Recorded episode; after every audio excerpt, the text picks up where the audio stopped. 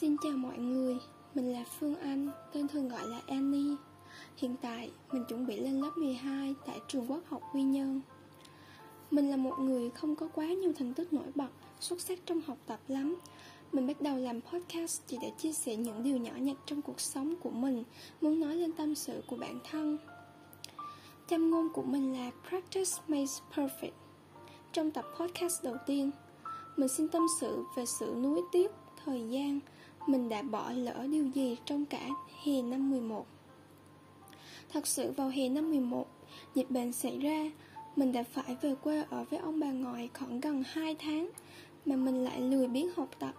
Mình đã đem rất nhiều sách về học, quyết tâm luyện tập nhưng đổi lại chỉ là ăn, ngủ và điện thoại.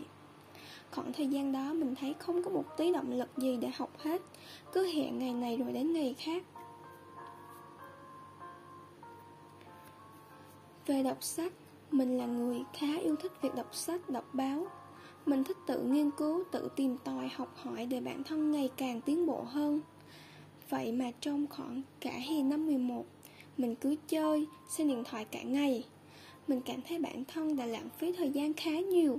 Giờ đây thì mình đã tự ý thức được và rèn luyện thói quen đọc mỗi ngày, vừa đọc vừa ghi chú lại trên cuốn sổ siêu dễ thương.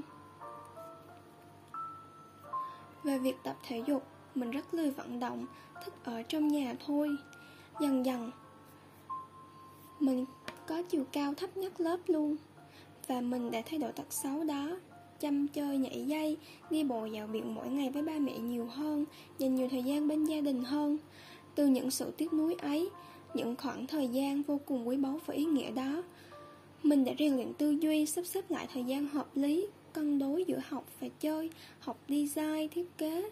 Giờ đây mình đã xác định mục tiêu đúng đắn và nỗ lực hết mình để đạt được điều ước ấy. Buổi trò chuyện của mình hôm nay đã kết thúc.